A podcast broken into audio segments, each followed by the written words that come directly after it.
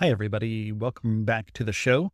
This is where we explore the fringes of scientific possibility, and we bring you the stories of how human curiosity is pushing the boundaries of our own understanding.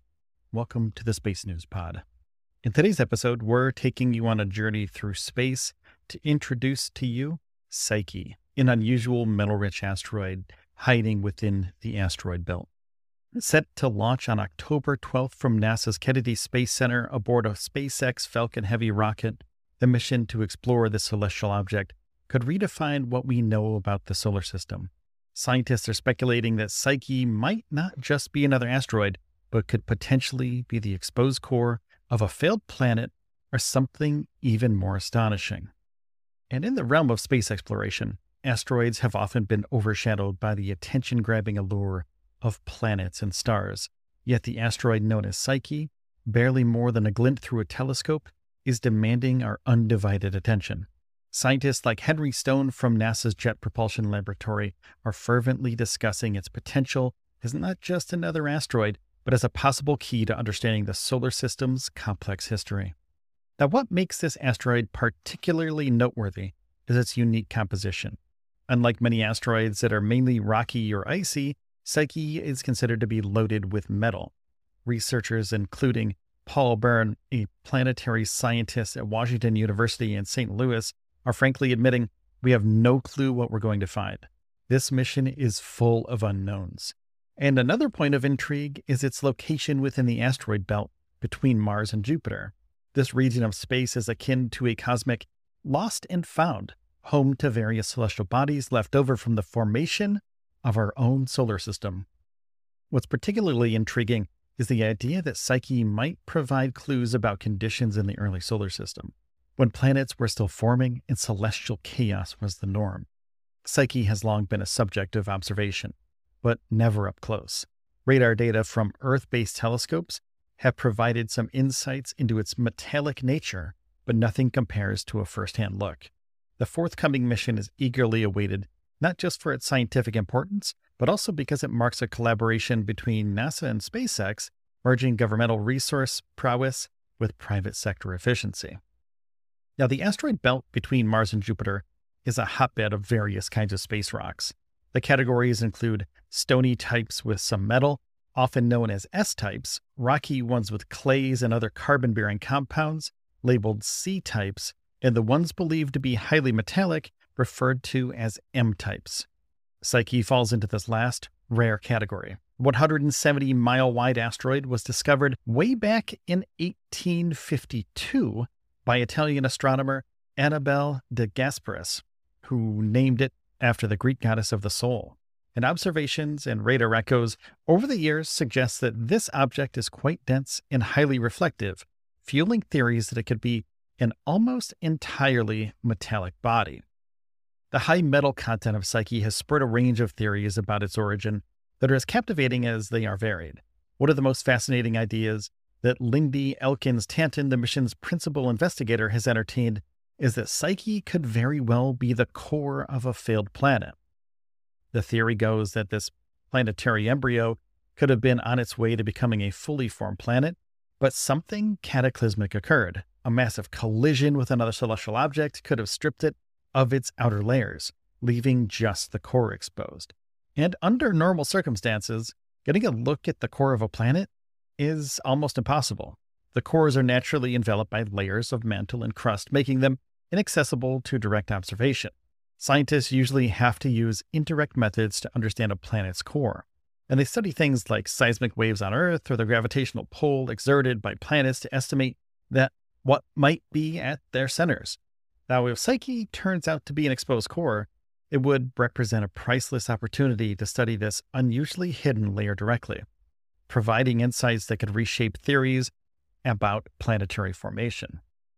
Yet, the exposed core theory is just one among many.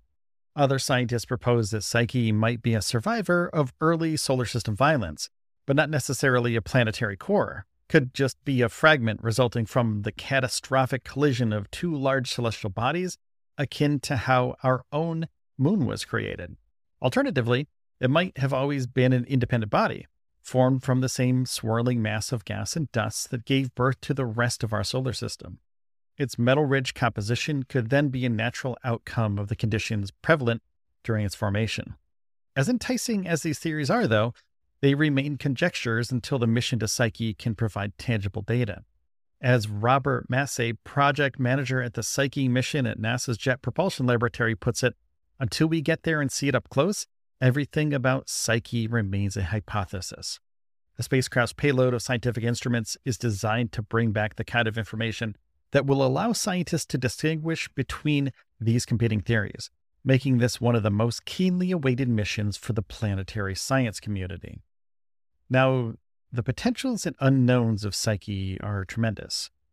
The missions are called wildcards, according to Jim Bell, the Psyche deputy principal investigator, and they speculate about possible features they might find. Iron cliffs, frozen flows of yellow lava. While such hypotheses are speculative, they highlight the sheer level of unpredictability surrounding the mission.